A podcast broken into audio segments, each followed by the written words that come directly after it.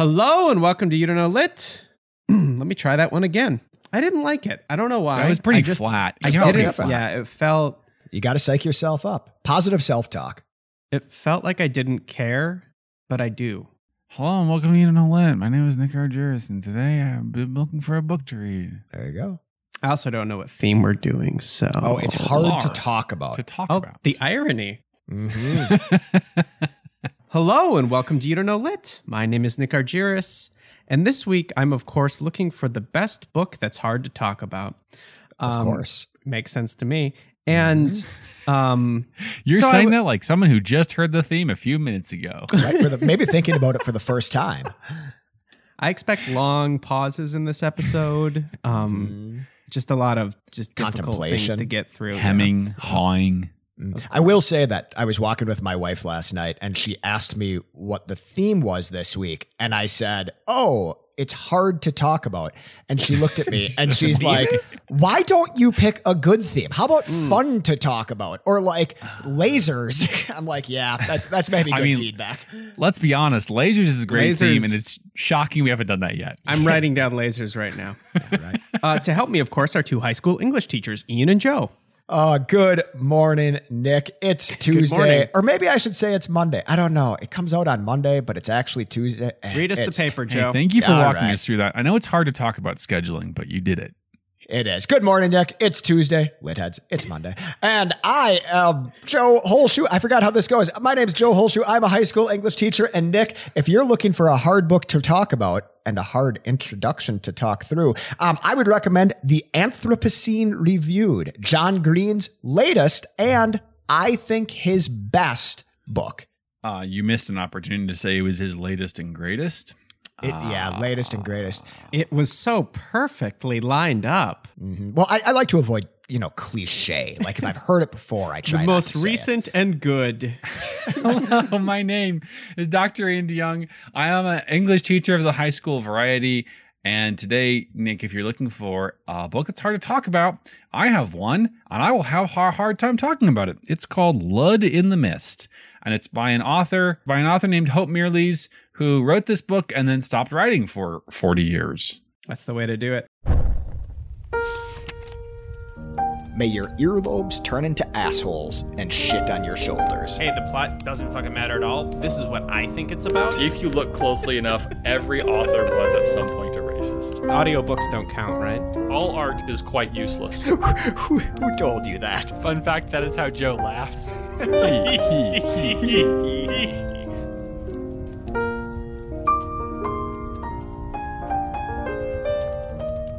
We should probably clarify what hard to talk about means. Um, now, Super racist. okay. I always like it when Nick clarifies. I, I like it when Nick clarifies how we're going to discuss the theme after Ian and I have done all of our prep for the week. He's like, all right, let me make some new rules, punks. Litheads, Litheads, you're not privy to the other part of it where we say, What does this mean? Nick's like, I don't know, whatever you want it to mean. Um, look, whenever we pick a terrible, terrible theme, Mm-hmm. um, I feel like we owe it to the lit heads to at least try to describe what that means in our stupid heads. So, Sure. um, is are these books? Do they touch controversial topics? Are they? Do they have big words like Joe's uh, title of his book, which obviously we we don't know what that means at all. Um, like what are what are the what what's the merit here? Um, I, I think when we talked about this, the idea is they're books that we maybe are very, very passionate about, but it's really hard to do a 30 second summary. It's Mm. really hard to communicate what the book is doing without just recounting the entire book. And this, this is kind of, I guess, maybe like a challenge week for us because that's the whole point of this podcast is we talk about these books in 20 minutes. Um, but there are certain books I think which really push against neat summarization. So that's the, the approach I took this week. Yeah, I, I totally agree. It's not that it's necessarily hard topic matter, like we've done podcasts like that before, but it's more like, hey, in my case, the format of this book is really weird and wonky, and there's not like a traditional arc to it. So good luck with that. Good luck with that. Cool. Uh, well, welcome, Lit Heads, to You Don't Know Lit, uh, a weekly, or as we call Strongly podcast Strongly here. podcast. And um, where, where every week we pick a fantastic theme, and, and Joe and Ian bring, uh, bring two books to uh, to present to me um, at my feet on a small pillow. Um, and of course, we do have rules uh, because we are going to pick a winner today, and uh, we have some rules to keep us on track. Rule number one is omit. Um, no, Rule number one is uh, only unavoidable spoilers, gentlemen. Good. Rule number two is omit needless words, Joseph. Got omit needless words. Because of this, I like to just really tell stories. And uh, rule number three is uh, winning isn't everything, it's the only thing here that's important. Um, so, with I have- that, I have two comments. First, Nick, how are you worse at these rules every week? Every week. And the second is we of course have our usual shadow rules. Can you hear me? How about now? And can you try calling me back when you have better service? uh, well, one of the rules isn't to know the rules very well. So, um, Right. So Nick right, is well course. within the confines of Classic the yeah, rule. So, Classic rule situation. Maybe that's a shadow rule, but I don't really abide by those. So, um, Joe Joseph, uh, since Yes. this is really difficult to encapsulate in 30 seconds, do you want to take 30 seconds to tell me what your book is about? Absolutely. Nick, The Anthropocene reviewed as John Green's best book. You know John Green. He's the author of like these young adult smash hits like The Fault in Our Stars or Turtles All the Way Down. But this time, he's not writing about what it's like to be a struggling teenager, but instead what it's like to be a human being on this planet. And he does it by rating aspects of the human experience on a five star scale. Everything from the Taco Bell breakfast menu to the bubonic plague. oh no, I need to find a one star review for this. oh, Um, yes. Uh, Joe, this sounds very much like uh, your Zen motorcycle book. Um, Oh, like we're talking about like quality. I did think about the motorcycle book when I was reading this a little bit. Yeah, I did start the audiobook of that. Mhm. Um, it, it real peaks and valleys for me on that one. it's like in some moments where I'm like, this is this is incredibly good, and then there's other moments where, um, man, it sounds like a science teacher explaining life to you. yeah, like- it's um it's Mm. it's hit and miss. It's hit and miss. Yeah, I'm enjoying it. That's rough. Ian, Ian, Yeah. pa- paging Dr. Yeah. Ian DeYoung. Do you want to take Yep, 30 here. seconds and tell me what your book is about? Ian, when you got your doctorate, did they give you a pager? Do you have a pager? I do, but I never changed the batteries, so it's just been beeping for the last year and a half. Um, I'll For Shakespeare emergencies. There's a Shakespeare emergency. We need Dr. DeYoung. That's a smoke detector. I'll tell you guys about an, a, a very legitimate Shakespeare emergency sometime, but not today. Uh, okay, here's my 30 second summary. There is a lot of great fantasy fiction out there. There are the Chosen One books, the political drama books, the mysterious magic books, the ancient evil books, the epic showdown books. This week, I brought a wonderful book that's really hard to talk about that unites all of these types and includes other genres and tropes too. The only fantasy novel Hope Mirrlees ever wrote is really hard to talk about, but super easy to read. It's called Lud in the Mist. It was first published in 1926, then it was forgotten for a half century and more. What is Lud? Lud. Can you Well- guys go word by word in each of your books and tell me what each word means, please? Not to judge it by its cover, but I've heard of gorillas in the mist. I've heard of blood in the water, but I've never Uh-huh. heard of Lud at all. is this the drug from the 80s? Nope. uh, close, close, but no cigar. Ludes, Quaaludes, Quaaludes in the mist. yes, yes. A very Um, different book, maybe. Quaaludes in the mist. Horrifying. Uh Lud is so Lud is actually um it, it shows up in the Bible as the name of like in one of those genealogies, but it a lot of people think it's like, oh, it's the name of a biblical city. It's not. It kind of has this this like vibe of an old city that um lit, was in fantasy times but also kind of has some weird connections to alternate reality so in stephen king's uh dark tower series which is brilliant and i'll talk about those books sometime one of the someday um the the one of the one of the big cities is the city of lud so it's kind of got this this it's it's a fantasy Whoa. trope Why didn't we save this for Big Cities Week? it's big city books. Woo! No, it's a fantasy trope for a name.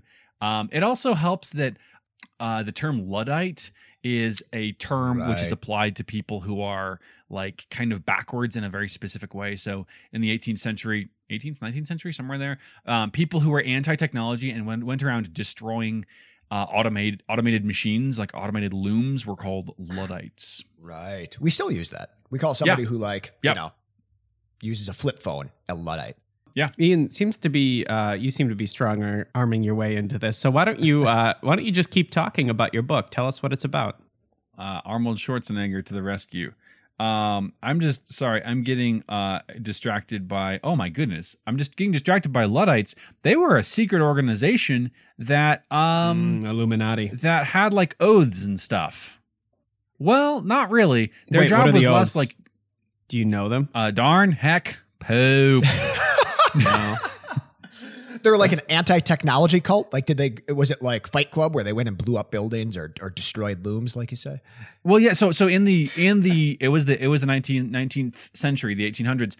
Um, there was like more more and more automation of uh, weaving and other sort of cloth based industries. You know, Of carding course. and spinning and stuff. And Big cloth. big, Big cloth cloth, taking was our was getting bigger, and it was it was getting automated in part because of steam technology. So um, there were there were English laborers who were like, we don't want automation, and the way we're going to react to this is by making apparently a secret society with oaths and initiations and we're going to go and break like destroy the textile mills. We're going to do collaborative vandalism to make sure that this doesn't happen. Um, and they were supposedly named after a, a dude named Ned Ludd who broke some weaving machines, but nobody really knows why they're called Luddites. But that's not what my, my, my book is about. So Yeah, that didn't seem relevant to anybody. Hey, but Well, pretty it's interesting. just- Luddites, it's interesting. Okay, so uh, first I You're want to. Luddite. this is less a this is less a question for immediate discussion and more a question for you guys to think about as we as we talk about this. Uh, Mm, think about what you've done. Sit, Uh, Nick, yes. sit in the corner. Think sounds about like it. the fun is beginning. I'm ready. let the fun begin. Okay. Um, so uh, in in my teaching, sometimes uh, when I introduce a new text, I I offer a big question, and this big question is not designed for students to like immediately start discussing it. It's more about like this will percolate in your mind as you uh, as you read the book, as you hear about the the book, as we discuss it, um, and then maybe towards the end we can get to an answer to the question, or maybe not. Maybe it's just a question that sits there. So um, the question is something like this What is the value of art to society? Utmost. It's the utmost value. Okay, well, this is the Well, problem. well, Nick, you don't always answer it ask right the question, away. and I Not say it's a big away. question. You thought don't have you to answer an it. answer right away. Right. And then some smart aleck raises a hand right away and says, "Here's my answer." Done with about Yeah, thirty seconds yeah. of Did you want a long pause in dead air? No, I didn't want any pause. I'm putting this question out there and maybe we'll come back to it and maybe we won't. This is one of the big questions of this book. What is the value of art to society? Um and and we can talk about that or maybe not depending on what happens. Okay. So, this is as I say hard to talk about and a big part of that is the plot. So I'm going to give you broad brushstrokes and Okay. I'm really going to avoid spoilers because this is a book which if you spoil it will be kind of ruined. Spoily. Spo- it's very spoily, yeah. It would be spoiler. spoiled. You would spoil it. Yeah. Spoilerific. Okay, there is a the book takes place in mostly in a town in and around a town called Lud, and the town of Lud and its larger kind of it's the capital city of this bigger fantasy land. Lud and its its country used to be at peace with Fairyland, and Fairyland is just over over the the mountains. So there is a line of mountains. It sounds made up. Well, and this is one of the things I'll take a brief time out to say. This book is like it's not really trying to be grim and gritty. It's very much like no, Fairyland is called Fairyland. They're Okay. called Right. yeah. So it's it's very kind of upfront with its with its its fantastical elements. So Lud used to be at peace with Fairyland, and a big part of this relationship, of this peaceful relationship, was the fruit that was grown in Fairyland. And fairy fruit is like not like it's almost alien. It's really kind of alien. It's not like normal people fruit. It's not like apples and bananas. Their color, fairy fruit is different colors, colors that you've never seen before. It's unreal, unearthly shapes. And fairy fruit, when you eat it, the book basically says fairy fruit causes two things. It causes art and it causes madness. And so when you eat fairy fruit, you will have artistic poetic sense, but you might also go crazy.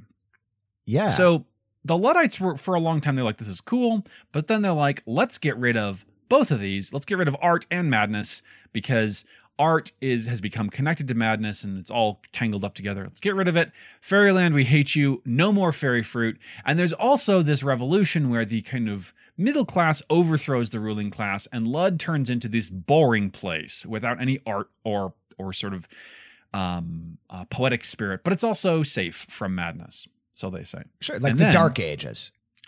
Sort of, sort of, but let me- like it's very. Wow, who's our very main character who enters the Yeah. to change right. it all does for somebody, everybody? does Yeah. anybody ever say like when they're destroying this fairy tr- like this fairy fruit? I assume that grows on fairy trees. So is Well, there like somebody that ever says like I cannot tell a lie? I chopped down the fairy tree. right. No. This is the moral. Chop, chop, chop. um, nobody. Nobody does that um, because the, my name is fruit, Luke Skywalker, Jesus Christ. the fruit grows in uh, Fairyland and then it's smuggled in. So one of the things that kind of, and we'll talk about this in a bit. Basically, fairy fruit kind of seems like a. It kind of seems like drugs. It seems like LSD. It seems like yeah, it's like yes, it gives you artistic sense, but it also can make you mad. And it just seems like she she writes this in the 1920s um, when uh, marijuana use, kind of recreational marijuana use, is more and more popular, and, and people are starting to say, "Oh, it's reefer." Huh. So um, I don't know. It, it, there could be something there, but I've just given you the backstory. The main plot of the book starts after all of that. Uh, I have a lot of questions. Please ask me your questions. Okay. Um, how long is this book? What type of h- how big of a world is, it, is this world building? It sounds like world building. Well, yeah. So this is one of my points. This is one of the reasons I love this book and why it's hard to talk about. Um, you guys have all read those those massive those massive books, those massive fantasy oh yeah, books. all the time. Um, You know, It's so big, big so big book. I- the big thicker book the Nick. better. That's what I always say. This book, so all that stuff I just told you happens in about one chapter. This book is relatively short. It's three- 320 pages. So it's like the size of a normal novel. It's perhaps a little bit longer than a normal novel, but she writes so, Hope Mirrlees writes so economically. She packs a ton of plot and character into this short book. And she said, like, she expects you to be paying attention. And so, like, the sort of, the sort of chosen one mystery, ancient evil epic showdown plot and it really does have all of these things. It plays out really really relatively quickly. Um she doesn't really like kind of stretch it out which i love. Having read so many fantasy books where everything has to be described like we're going on a quest and we have to describe what they have for dinner every night and what everyone's wearing. Robert jordan i'm looking at you. Basically the plot of the book is that there is a dude who uh, our, our our our chosen one more or less who um has uh he has a connection to fairyland which he doesn't really want to acknowledge. And the book is about him sort of coming to terms with this connection to fairyland. And also it's about loss and it's about um sort of him repairing his family and um the the the reintroduction of art into this society which has really kind of lost art. And really the question of how should we do that? Because there are some people who are like um, kind of taking a, a bad approach uh, a really forceful and, and and wrong approach to to reintroducing art into the town of lud and there are others who are kind of doing it better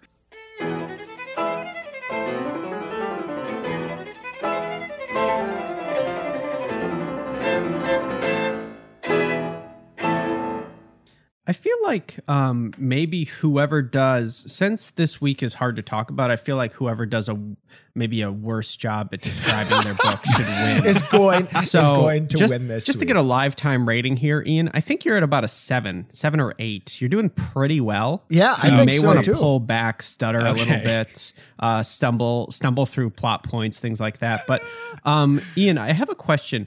Uh, this whole uh, is art useful thing. Mm, yes I you really want to like- come back to that I feel like um, mm, I don't know. That's kind of. I mean, yeah. Seems like it. It seems, seems, important. like seems pretty important. And I feel like a lot of books try to to to, to do this. Mm. Why is this different?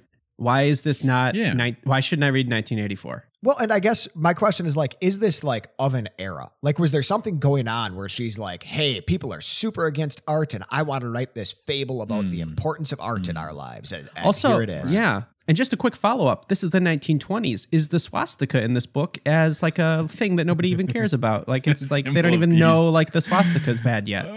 Uh, there's a um sorry the swastika made me remember there's a post office in reno nevada where i live and the Mhm. post office is like it's like it's like What's your uh, address? art deco. No. The post it's it's got really beautiful it's it's from like it was it was designed in the 1920s and it's got a lot of the original metalwork and some of the Yeah. metalwork includes swastikas all over it. And Big for a while i'm not sure if it's still up but you the, there were plaques up saying okay no this this was not people being nazis. This was the ancient sanskrit symbol of peace. And hitler office. ruined it it's great it's great um this is these are really really good questions so Thank you. I, Thank I think I think the the like why shouldn't I read 1984 or one that, Yeah. another one that comes to mind is the one that Joe brought about the apocalypse. Joe, what was that one called? Brave New World. Uh, I did not No. bring that. I don't remember the book about the apocalypse. Emily I've done St. so many of these Mandel. shows. Bomb. It's like different time periods or something like that. Emily Emily St. John Mandel, that one. I don't The- think I read that book. Station 11. Station Gentle 11. Post Apocalypse. Uh, brought to you by loyal lithead Olivia. Thank you, Olivia, for your recommendation, which Yes. has obviously stuck with me. Really, in our hearts, Olivia. But Station 11, okay, so Station 11 does something similar. It says like, wow, it sure is important to have art um, a- in in your society and what happens to a society when it when it fails. I think that what sets this apart is um, kind of a, a, a two two elements of it. So first, this is, this book works at multiple levels. This book is not kind of overt message like, wow, this town is dreadful. The town of Lud is dreadful because it has no art. And here is how we're going to save it. Um, so that's one element. We'll, I'll talk more about that in a second. And the other element is that this is the 1920s, which is the kind of the high, the high point of a literary movement called modernism. Um, Nick, do you remember? Have we have you heard about modernism before? I mean, you have, but this is my rhetorical question. uh, then rhetorically, yes. okay. oh my gosh. Um, uh, Ernest Hemingway's Ernest Hemingway's The Sun Also Rises is a modernist text. Ulysses is uh, James Joyce is a modernist Mhm, text. yeah. We've read a couple of other books that count. Um, Metropolis, which I read way way back at the beginning of the the podcast, was a modernist text. Basically, modernism says. Mm, we've been doing things the same way for a long time. What can we do to make it new? What can we do to kind of like stir the pot? And in the 1920s, this was um, uh, a cool thing to say. Uh, experimentation, um, really reflecting on how we can make our art up to date, as opposed to just copying the old masters. How can we create a new a, a new kind of art for Right. the let's make our day? let's make our own art, right? yeah right yeah. right Who's improving the art? So so this book is a modernist book because it's saying maybe doing things the old way we've always done isn't necessarily the the it's not the only it's not the best idea. So I told you I, I talked to you guys about Immanuel Kant uh, before in a couple a couple weeks ago. Like yeah. Thesis, antithesis, synthesis. Thesis is like the established position, antithesis is reaction, and then synthesis is the beautiful new kind of collaboration which arises from the clash of synthesis and antithesis. And this book is like, we're going to think about art in society, and we're not going to just say, yeah, we need more English departments and more National Endowment for the Arts. We need more painters. We need to do things the old way. It's saying, let's find a new normal where art plays an important part, but art doesn't dominate. I don't understand what you're saying at all. That's okay. I'm saying it in a pretty, uh, pretty dreadful. This is me trying to draw my drag my. Score Hey, that's down. Right. okay. You're, yeah, you're at a Okay. five. Start over. Adjust. th- This is Start over. This is the. This is the this is the idea it's trying to put forward. Adjust your expectations. I think our society, you guys, we do live in a society. In, in case you hadn't noticed, and this is a society which, um, our our society wants us to choose on a binary. It's like you're this or that. You Yeah. identify as this political party or that. You're religious or you're not religious. You're an You know, you artsy like person or a pizza, sciencey don't. person. Yeah, exactly, exactly. And and the book kind of starts out with this binary model. It sets up Fairyland as like, oh, horrible, terrifying evil, and Lud is like the bastion of law. But as time goes by, like, and as she builds this world, and as she kind of uh, expands upon the plot line of missing children and a society that is really powerless in the face of fairy fruit, it turns out that the truth is more complicated than just fairyland bad, Lud good, the end. Um, Lud has this society which is driven by law, and that ends up being kind of foolish and limited. And it, it makes you think about how we cling to our binaries instead of sort of looking towards the shades of gray. So, okay, the last thing I want to say, I want to, I am, I really want to talk about the backstory of this book because I mentioned that she she didn't publish anything for 40 years. Yeah, Um, we should wrap that up. Yeah, Put a bow on that, a- Ian.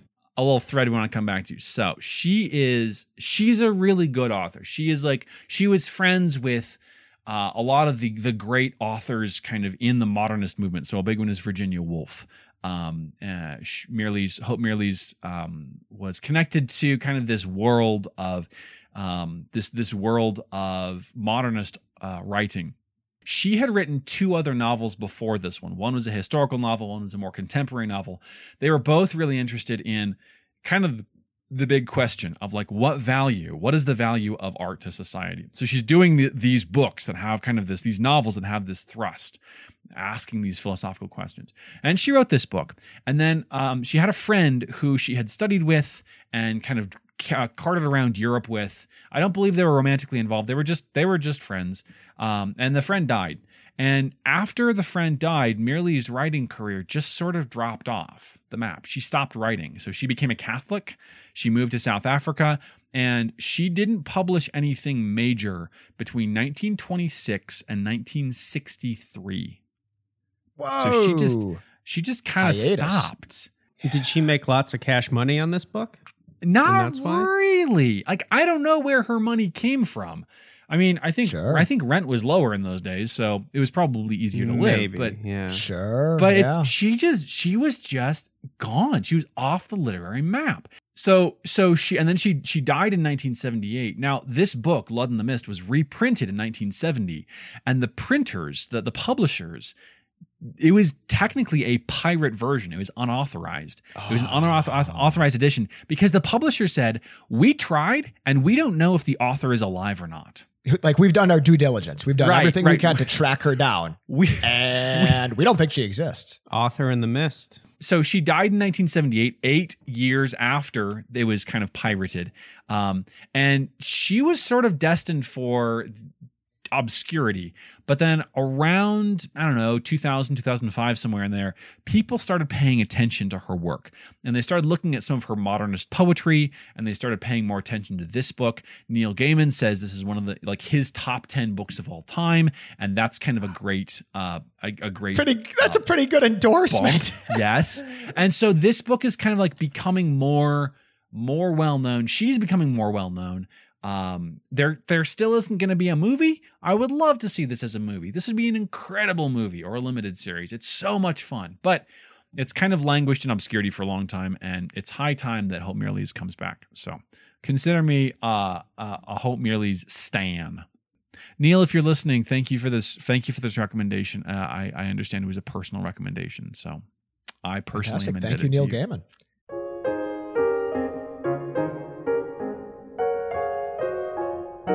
Hey, I recently heard that Good Omens is going to have a sequel, originally written by Terry Pratchett. What do you guys think about doing that as a theme for next week? Nick, when you say you recently heard, do you mean you just Googled that and are reading verbatim the first Google result? Yes. Great. I love Who's the Terry honesty. Pratchett and what what books should I read of him, at him, about him, of him, with Yeah. him? So Terry Pratchett, he's one. He's written like a trillion books. Like Yes. every book you've ever seen on it. Like when you look at people's bookshelves and they're just full of books, and you're like, what are all those? They're all Terry Pratchett books, right? Like he's written that many books. Terry Pratchett is uh, his public image. He passed away, unfortunately, recently. But his Fan of public the image show. is largely, yeah, fan of the show. Thank you, Big fan. Terry, for that endorsement. You, He was a knight, actually. So Oh, is that our first knight? Sir Terry Pratchett. uh, I'll bring the the book which he co-authored, which Pratchett co-authored with uh, Neil Gaiman, called Good Omens, and I've never read this book before, and I'm very excited to read it. Fantastic. And I, I feel like a few years ago, I was like, I've never read one of Terry Pratchett's trillion books. I should start Yep. somewhere. Where should I start? And the one that was recommended to me at the time is the one that I'm bringing next week, and that is uh, Terry Pratchett's The Color of Magic. Uh, cowboy hat and all.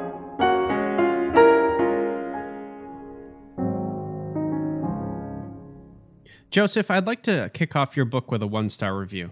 Oh, I it it breaks my heart that a one star review exists of this book, but Wow. but Nick, I, I will take Wow. my medicine. Oh man, Joe, there's a one star review of everything. it's, that's probably true. I didn't like it. That's everybody on the internet. Um, all right, Joseph, uh, one star review from Sarah. She reads uh, uh, the following. Wrote, She writes the following. I could not finish this. What an utter waste of time. I adore John Green. A Fault in Our Stars is my top 10 favorite books of all time, but this is just nonsensical babbling about nothing of any importance. Diet Dr. Pepper? Who cares? Teddy bears? Who cares? Don't bother unless you have nothing better to do with your time. So I guess my question is um, what is she missing completely? Yeah, I think I I think a lot. Sarah, Sarah, I think you missed the point. I think you Um, might have missed the whole point, Sarah. Okay, I, so I understand how there could be backlash against this book if you are like a diehard John Green fan. Nick, is John Green a person that's on your radar at all? Like, do you know anything about him? Negative. Do you watch Okay. him? Do you watch him while Do you watch him? while he sleeps? No.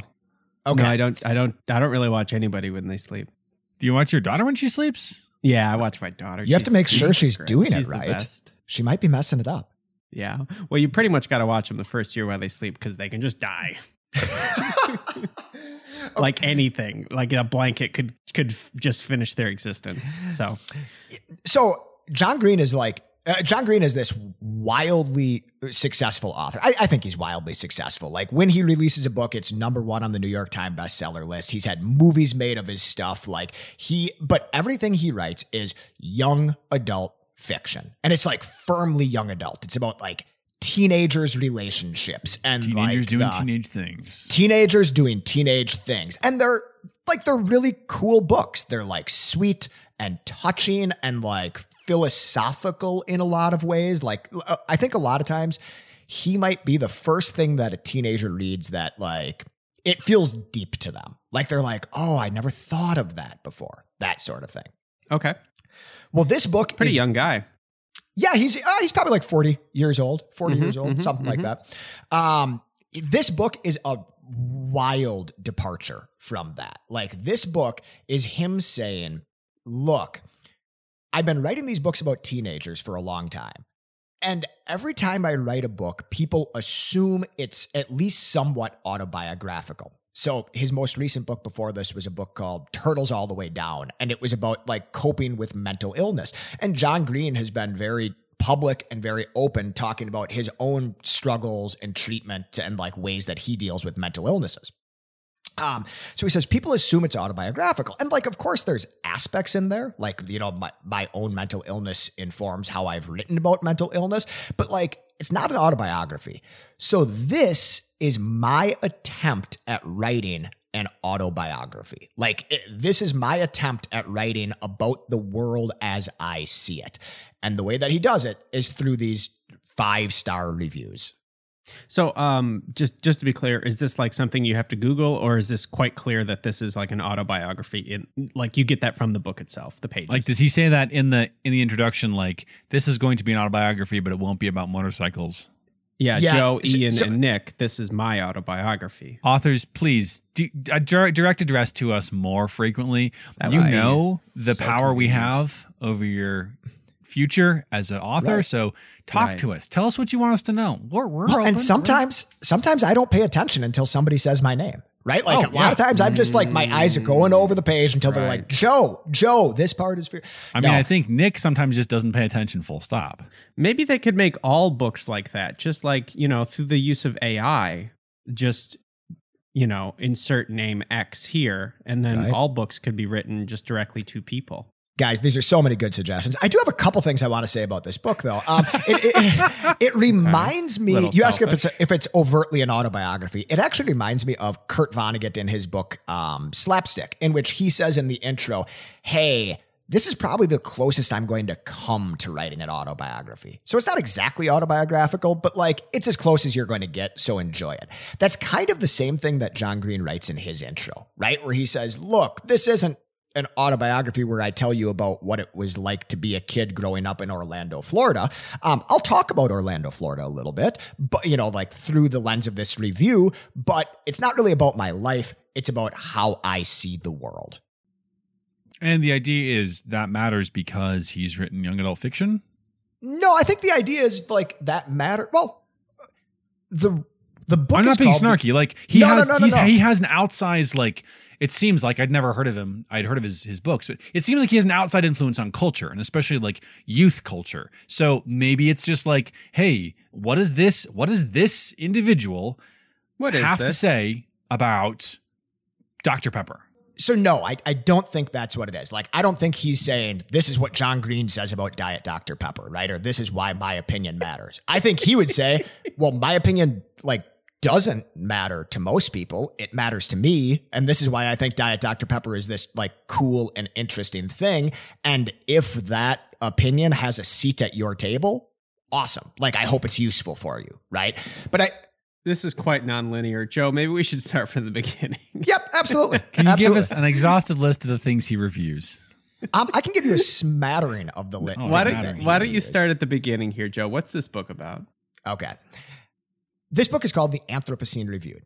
And one of the things that John Green talks about is he says, look, when you look at how the earth has been shaped over like the eons and eons and eons that it's been here, there's always these different like eras, right? There's like the Pliocene, there's the Jurassic, right? And we use like these words to describe like these massive eras of time. Well, about 100 years ago, scientists started to observe hey, the number one thing that shapes the earth right now is humanity. Right? Like everything on earth is like subject to the whims of humanity at this point. So we starting with and people dated at different times. Some people dated at like the agricultural revolution, some people the industrial revolution, some people the 1960s. They say we are living in the Anthropocene. We are living in this time that is unprecedented in human like in humanity, in which we are the number one thing that shapes this planet. Welcome to the human era. And he is setting out to review piece by piece by piece the human era. Now, Bold. yep, it's quite the undertaking, Joe. quite well, and and like the the lenses that In he the chooses beginning, to there review were it through. Bose, Bose wireless Bluetooth headphones. So- So, but like the lenses that he chooses to review it through are surprising. Like you say Bose wireless headphones, but like I that wouldn't be out of place in this book. like I'm just scanning the the table of contents right now and I see yeah, I see Super Mario Kart. I see the Bonneville Salt Flats. I see like viral meningitis, sycamore trees, uh, the band, the Mountain Goats, right? Like he talks about things that are meaningful to him. Joe, is this a mosaic? Oh, is this a mosaic? Like I'd say, Is it like- is a it like picture cut up of these little pieces? Right, like maybe the Anthropocene is something which is too big for sort of like it's too big to talk about in a concrete way. It's it has to be abstract. So is he um, saying like my my vantage point on the Anthropocene has it being a mosaic which is composed of all of these small concrete elements which can when we step back give us a larger sense of the the era as a whole What's he saying, Joe? That that's absolutely perfect, Ian. And like the word that you used to You're talk welcome. about your book this week was synthesis, right? And Yeah. I think that's kind of what John Green does here, where he says, "Hey, Hey. here's a list of stuff that's really meaningful to me." And I'm going to write these short essays about each one, anywhere from like four to eight pages about each one of these things. Something about these things that I find meaningful. And when taken together, there's maybe a larger picture there, right? Like maybe we're kind of getting at some sort of arc when you read all these back to back. Or if you just want to break off like the little one about old about the song Auld Lang Syne, right? And just enjoy that is this beautiful little gem of writing about like this song that we sing at New Year's Eve that's like 400 years old. Like you can just do that and hopefully you get something out of that. Joe, I want to just say right now, you are thriving um, at hard to talk about. Oh God! I, would say a solid five. Fantastic. Um, now, Ian, he could screw this up and really, you know, round it out, but we'll see. We'll see. Yeah. We'll see. Now, remember, Joe, this is a good thing. Yeah, I know. It doesn't feel good.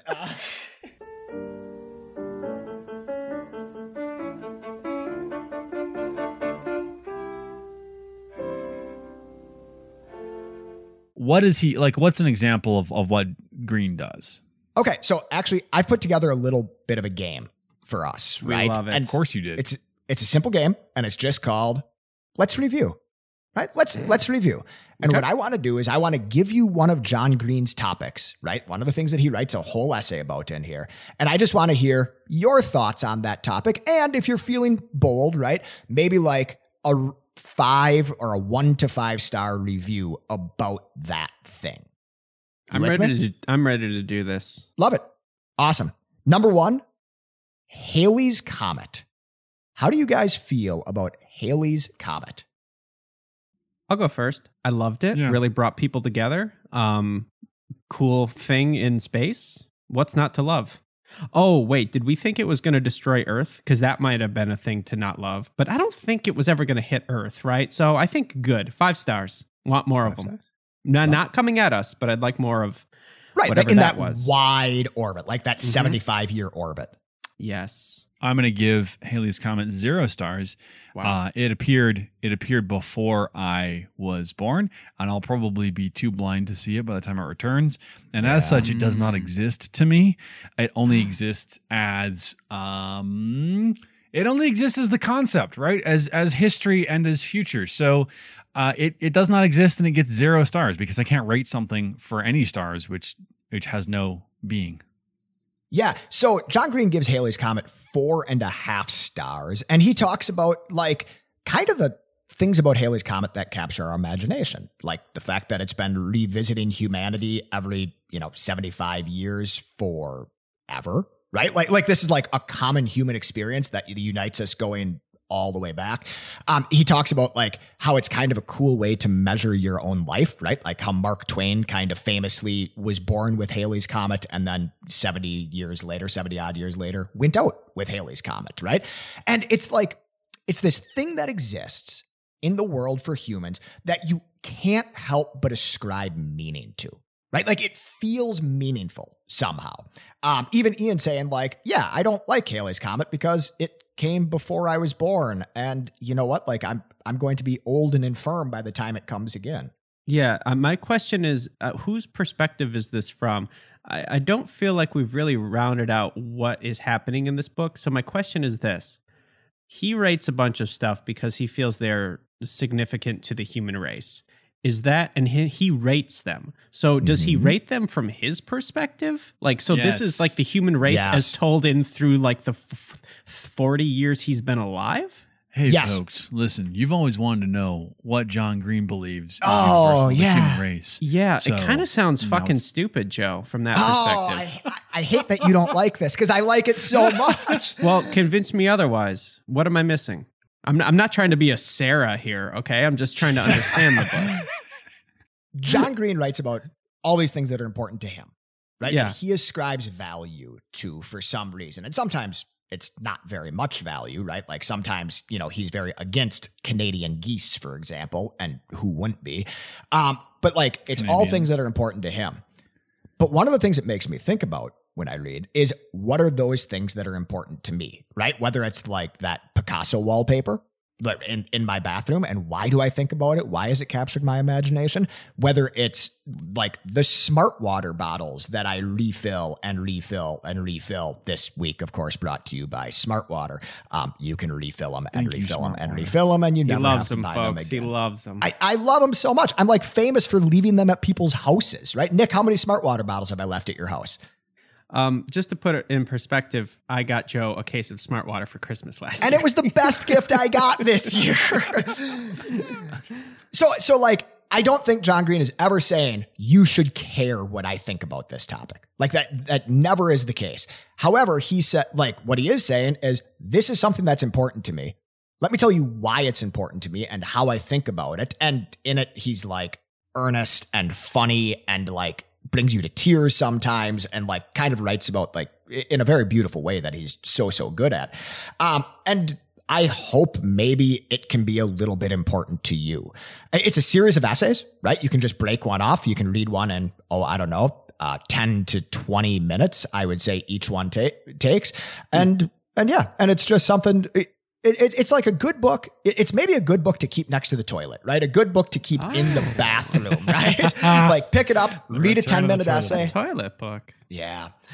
This book started as a podcast. And if you don't want to read this book, you can subscribe to the Anthropocene Reviewed, in which he reads these essays, but pretty much in the form that they appear in the book. Um, and and they're lovely. Like they're these great little gems. Like you can listen to one, sit with it all day, think about it. It's great.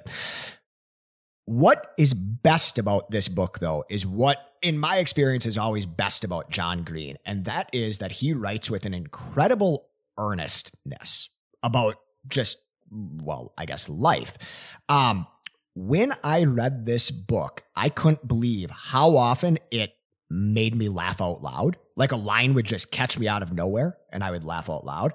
How often it brought LOL for short. Oh my Mm. god. How often it like l- literally brought tears to my eyes where I uh, like I would read a line or like uh an essay would build to this crescendo and I would like kind of get a gut punch at a certain point and think, "Jesus, I can't remember the last time I read something that made me feel like this."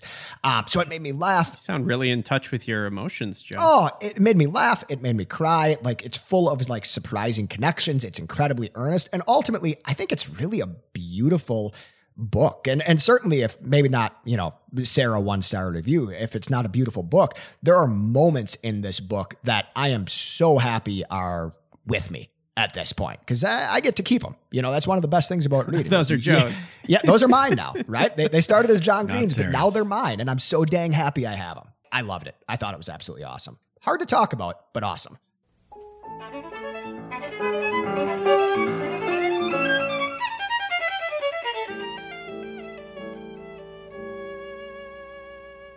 Ian, you lose. Um, Hmm. Joe's, uh, your Ian, yours seems to have some sort of structure Mm-hmm. and like it does. still follows story and it's you know it's this is a story you know joe's seems to be uh, just pure chaos Scattershot. um, which is very difficult to talk about. And I, I swear I asked uh, at least 17 times to please give me an example, and he just wouldn't do it. And so I Uh-huh. really would like to hear something from the book uh, i- i- in a quote form. uh-huh. In, in addition to the one that he already gave you.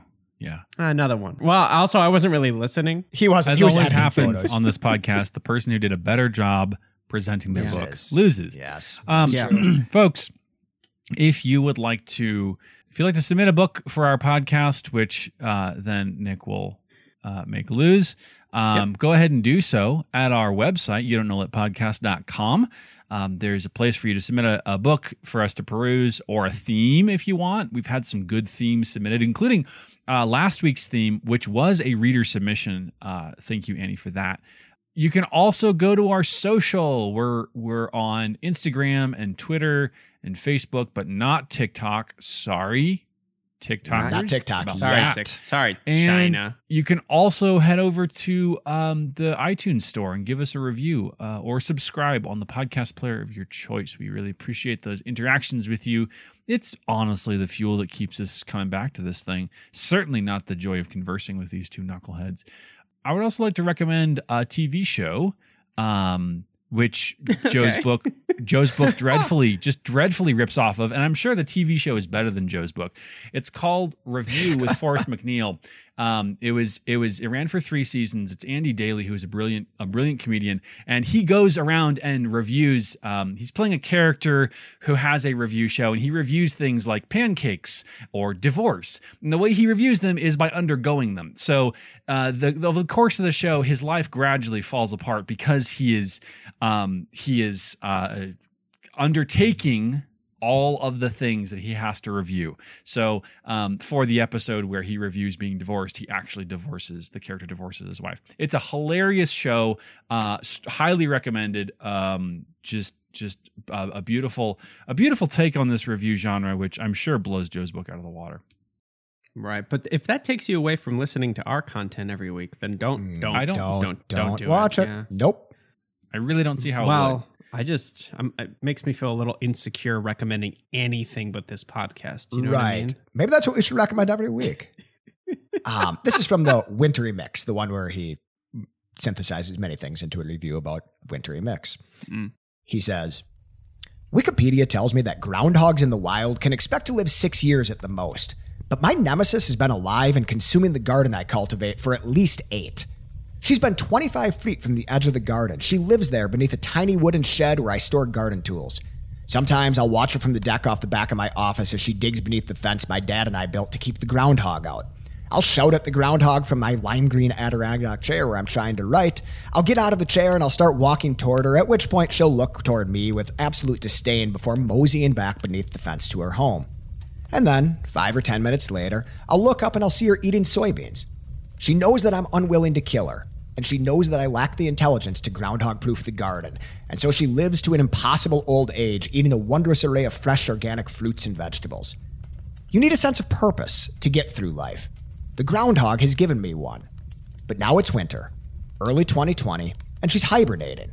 It's been January for months in both directions, and I, of course, do not know what's coming. And so, yes, of course, precipitation is utterly indifferent to us. As E. E. Cummings put us, the snow doesn't give a soft white damn who it touches. And yes, how grateful we are that the modernists for knocking down uh, our doors to inform us that clouds do not threaten or weep and that the only verb a cloud ever verbed was to be. But we give a soft white damn whom snow touches. I don't believe we have a choice when it comes to whether or not we endow the world with meaning. We are all little fairies, sprinkling meaning dust everywhere we go. This mountain will mean God, and that precipitation will mean trouble. The vacuum of space will mean emptiness, and the groundhog will mean nature's scorn for human absurdity. We will build up meaning wherever we go, with whatever we come across. But to me, while making meaning isn't choice, the kind of meaning can be. I give Wintry Mix four stars.